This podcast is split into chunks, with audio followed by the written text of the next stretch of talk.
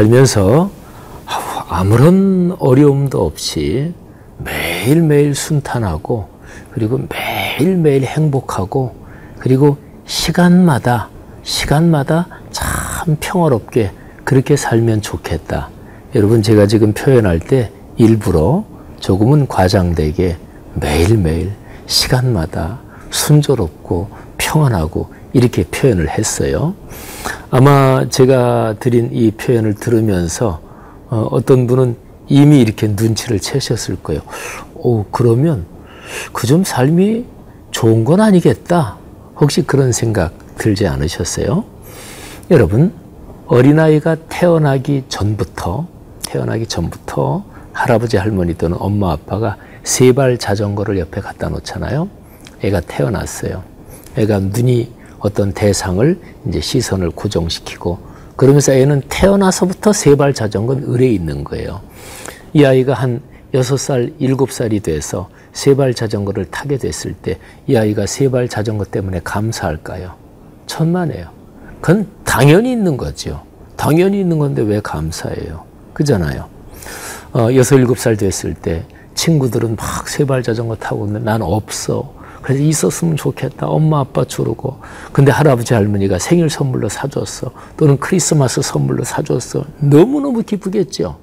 그런 거예요. 삶에 고난이 있는 이유가 뭐 여러 가지겠지만 근데 우리의 삶에 평안, 하나님이 주시는 은혜, 내 몸의 건강이 원만한 거 또는 자, 가족이 있는 거 이런 게 감사로 우리에게 느껴지려면 삶에는 고난과 어려움이 필요해요. 고난과 어려움이 있는 수만 가지 이유가 있겠지만 그 중에 아주 중요한 이유죠. 고난과 어려움을 감사할 수 있는 그런 신앙이 있기를 바랍니다.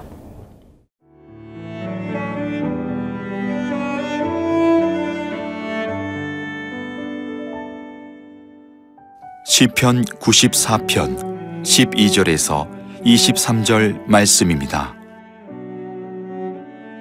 여호와여 주로부터 징벌을 받으며 주의 법으로 교훈하심을 받는 자가 복이 있나니 이런 사람에게는 환난의 날을 피하게 하사 악인을 위하여 구덩이를 팔 때까지 평안을 주시리이다. 여호와께서는 자기 백성을 버리지 아니하시며 자기의 소유를 외면하지 아니하시리로다. 심판이 의로 돌아가리니 마음이 정직한 자가 다 따르리로다. 누가 나를 위하여 일어나서 행악자들을 치며 누가 나를 위하여 일어나서 악행하는 자들을 칠까? 여호와께서 내게 도움이 되지 아니하셨다면 내 영혼이 벌써 침묵 속에 잠겼으리로다. 여호와여, 나의 발이 미끄러진다고 말할 때에 주의 인자심이 나를 붙드셨사오며 내 속에 근심이 많을 때에 주의 위안이 내 영혼을 즐겁게 하시나이다. 윤례를 빙자하고 재난을 꾸미는 악한 재판장이 어찌 주와 어울리리이까? 그들이 모여 의인의 영혼을 치료하며 무지한 자를 정죄하여 피를 흘리려 하나 여호와는 나의 요새이시요 나의 하나님은 내가 피할 반석이시라 그들의 죄악을 그들에게로 되돌리시며 그들의 악으로 말미암아 그들을 끊으시리니 여호와 우리 하나님이 그들을 끊으시리로다. 고난과 어려움 이것 중에서 아주 중요한 것이 있는데요. 주님께로부터 오는 고난과 주님께로부터 받는 어려움이 있습니다. 뭐 고난과 어려움은 종류로 따지자면 수없이 많이 여러 가지로 나눌 수가 있을 거예요. 근데 크게 유형별로 본다면 어, 주님께서 우리에게 고난을 허락하시고 또는 주시고 또는 매를 때리시고 또는 어렵게 하십니다. 시편 94편 12절 말씀을 한번 귀 기울여 보십시오. 여호와여 주로부터 징벌을 받으며 주의 법으로 교훈하심을 받는 자가 복이 있나니 아멘. 그러니까 주님께로부터 징벌을 받는단 말이에요. 그러니까 하나님이 매를 대시는 거예요. 근데 그게 복이 있대요. 어, 히브리서 12장에도 그런 말씀이 있죠. 너희가 징계를 받는다. 어유 축하해. 하나님의 아들이 맞네. 이런 얘기가 히브리서 12장에 나오잖아요.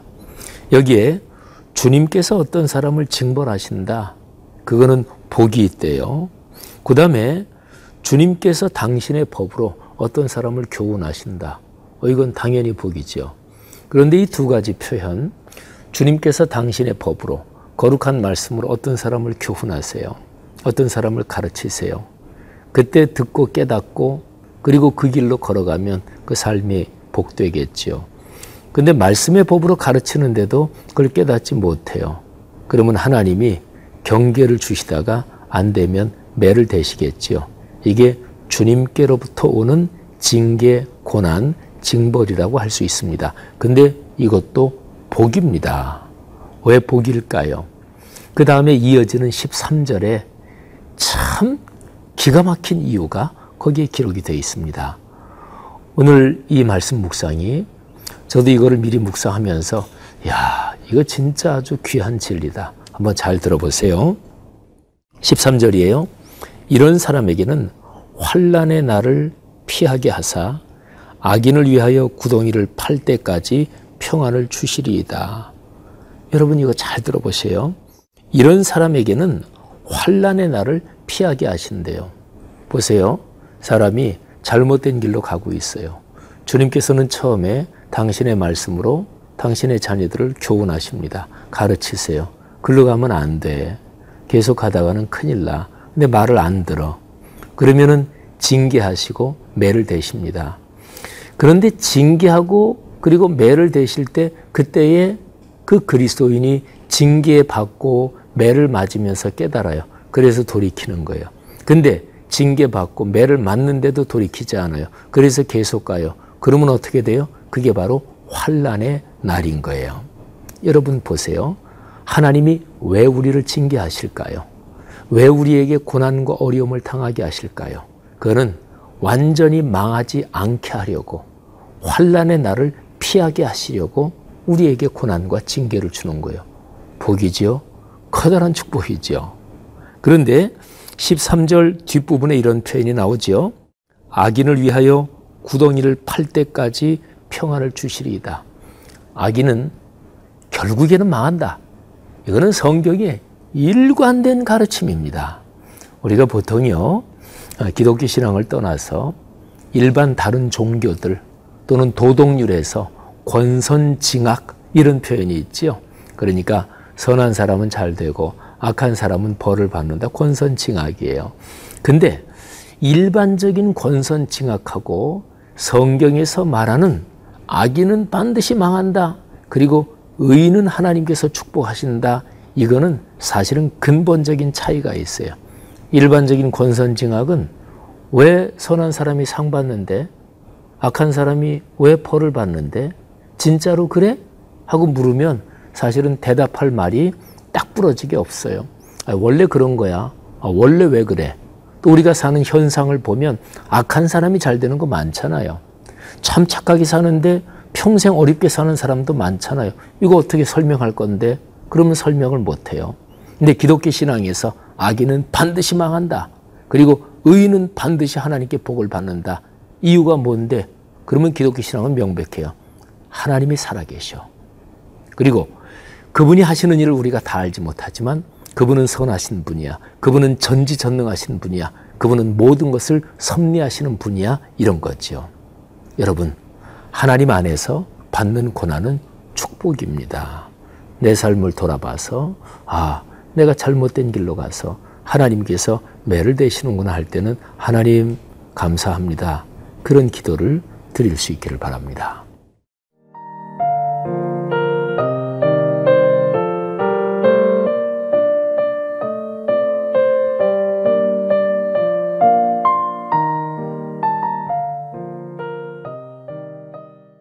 그리스도인이 당하는 고난과 어려움 중에서 하나님이 매를 대시는 또 하나님으로부터 오는 어, 고난이 있다고 그랬는데 그거 말고 또 있어요.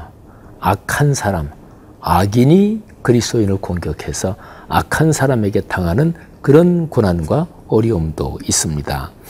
여기 시편 94편 이 뒷부분에 보면 바로 이제 그런 말씀이 기록이 되어 있습니다. 16절 말씀을 한번 잠시 들어보세요. 누가 나를 위하여 일어나서 행악자들을 치며 누가 나를 위하여 일어나서 악행하는 자들을 칠까? 그러니까 지금 이 시편의 기자는 악한 사람들에게 당하고 있는 거예요. 억울하고. 그 사람이 까닭 없이 이게 공격당한다, 손해를 본다, 이런 사람 굉장히 억울하지요. 지금 이 시인이 그렇게 악한 자들에게 억울한 일을 당하고 있는 거예요. 그런데 시인은 이 문제를 하나님 앞에 끌고 갑니다. 그리스도인이 억울하고 또 분한 일을 당했을 때 그거를 내가 직접 복수하잖아요. 그거는 성경적이 아닙니다. 여러분, 장 신앙을 떠나서 우리 일반적으로 보죠. 어떤 사회가 인간다운 사회일까요? 어떤 사회가 성숙한 사회일까요? 뭐 선진국 이런 얘기 하잖아요. 어디가, 어디가 선진국이고 어디가 후진국이에요? 근데 인간다운 사회, 그리고 성숙한 사회, 뭐 종합적으로 볼 때 선진국, 이게 여러 가지 요인이 있는데 그 중에 하나가 뭐냐면 사람과 사람 사이에 이해관계의 충돌이 있을 때 또는 억울한 일을 당했을 때 그때 사람과 사람 사이에 직접 상대하고 직접 갚아준다. 이거는 후진국이에요. 이거는 야만 사회예요. 그러니까 힘이 지배하는 사회죠. 선진국은 뭐냐면 직접 하는 게 아니라 법적으로 해결을 해야 되는 거죠. 그래서 법에 의해서 예를 들어서 개인 사자를 써서 사형 그러니까 개인적으로 어? 어떤 사람을 내가 형벌을 줘서 갚아버린다. 영화 같은데 그런 영화가 많아요. 그죠? 뭐 말하자면 법망을 교묘하게 피해서 도망다니는 아주 고질적인 범죄자를 뭐 어떤 사람이 개인적으로 처단한다. 뭐 이런 거 영화 많잖아요. 그죠? 근데 그거는 성숙한 사회는 아니에요. 그러니까 법을 통해서 그렇게 합리적으로 해결해야 되는 거죠. 이걸 신앙적인 영역으로 옮겨와 보세요. 그리스도인이 악한 자에게 내가 어떤 고난을 당한다 할 때도 이거를 누가 나를 위해서 악한 자, 그 악행하는 자를 칠까? 누가 막아줄까? 근데 이 시인은 이거를 하나님 앞에 가져가는 거예요. 제가 조금 전에 읽어드린 그 다음 구절을 한번 들어보십시오. 17절인데요. 여호와께서 내게 도움이 되지 아니하셨다면 내 영혼이 벌써 침묵 속에 갇혔으리로다 잠겼으리로다 여호와여 나의 발이 미끄러진다고 말할 때에 주의 인자하심이 나를 붙드셨습니다. 내 속에 근심이 많은 때에 주의 주, 주님께서 주시는 그 위안이 내 영혼을 즐겁게 하셨습니다. 여러분 그러잖아요. 하나님 앞에 갖고 나가니까 하나님께서 나를 보호하시고 지키시고 내 영혼이 억울해 도무지 진짜로 분해서 못 살겠어. 마음속에 근심과 그러면서 독한 마음도 일어나겠지요. 근데 하나님께서 주시는 위로 그 평화가 내 영혼을 즐겁게 했다. 그런 거죠. 우리 그리스도인이 수도 없이 많이 들었던 그런 표현들이 이 시편 94편에도 나옵니다. 22절입니다. 여호와는 나의 요새이시요 나의 하나님은 내가 피할 반석이시라. 그들의 죄악을 그들에게로 되돌리시며 그들의 악으로 말미암아 그들을 끊으시리니 여호와 우리 하나님이 그들을 끊으시리로다. 아멘. 예수께서 말씀하셨죠. 악으로 악을 갚지 말고. 그렇잖아요. 악으로 악을 갚으면 말하자면 독하게 나한테 대, 대했다 그래서 내가 또 내가 세 배는 독하게 해준다. 그러면 이게 악순환이 되는 거죠. 그리스도인은 악순환의 고리를 끊어야 될 소명이 있는 사람이 바로 그리스도인이에요. 근데 힘들죠. 사람 힘으로는. 또 인간 정서로는 힘들잖아요. 그래서 하나님의 은혜로 되는 거예요. 여러분, 오늘 우리가 살아가는 삶의 현장에서 하나님께서 우리에게 은혜를 주셔서 우리를 해코지하는 사람들, 악행하는 사람들, 그 사람들에게 우리가 직접적으로 똑같이 이에는 이 이렇게 하지 말고 하나님의 은혜의 역사가 우리의 삶에 함께 하기를 바랍니다. 오늘 여러분에게 하나님께서 그렇게 축복해 주실 것을 믿으시기를 바랍니다. 같이 한번 기도하겠습니다. 하나님 아버지, 하나님께서 우리에게 어, 주시는 징계, 또는 매도 있습니다.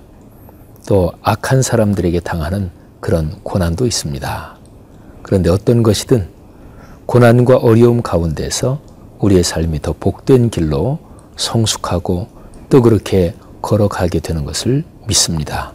감사합니다. 오늘 만나는 모든 사람들을 호의와 선의를 가지고 대하며 주님의 영광을 드러내게 하옵소서. 예수님 이름으로 간절히 간절히 기도합니다. 아멘.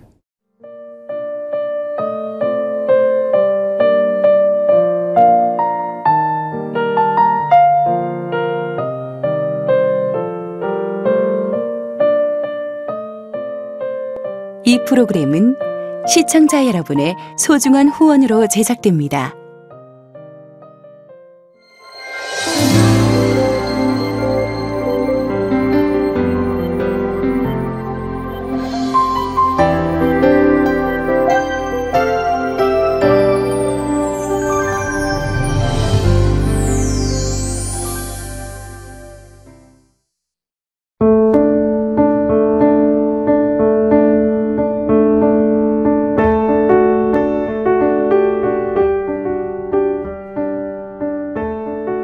집안에서 태어났지만 어린 시절 가정에서 많은 상처를 받았던 이소명 청년.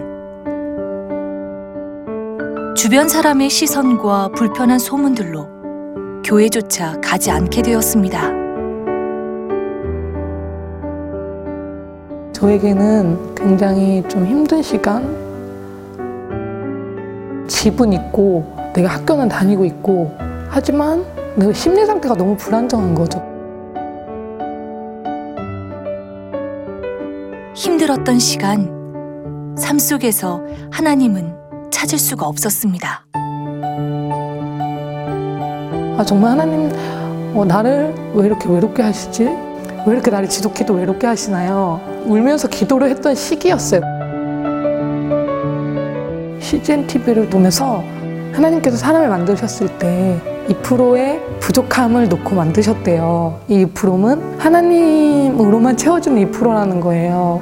아, 하나님 알고 계시는구나. 나는 모른다고 생각했고, 나만 겪는 어려움인가? 라는 생각이 있었는데, 제 마음을 좀 많이 움직였던 것 같아요. CGN TV를 통해서 많은 힘을 얻고 있으니까 정말 감사하다는 말씀 드리고 싶어요.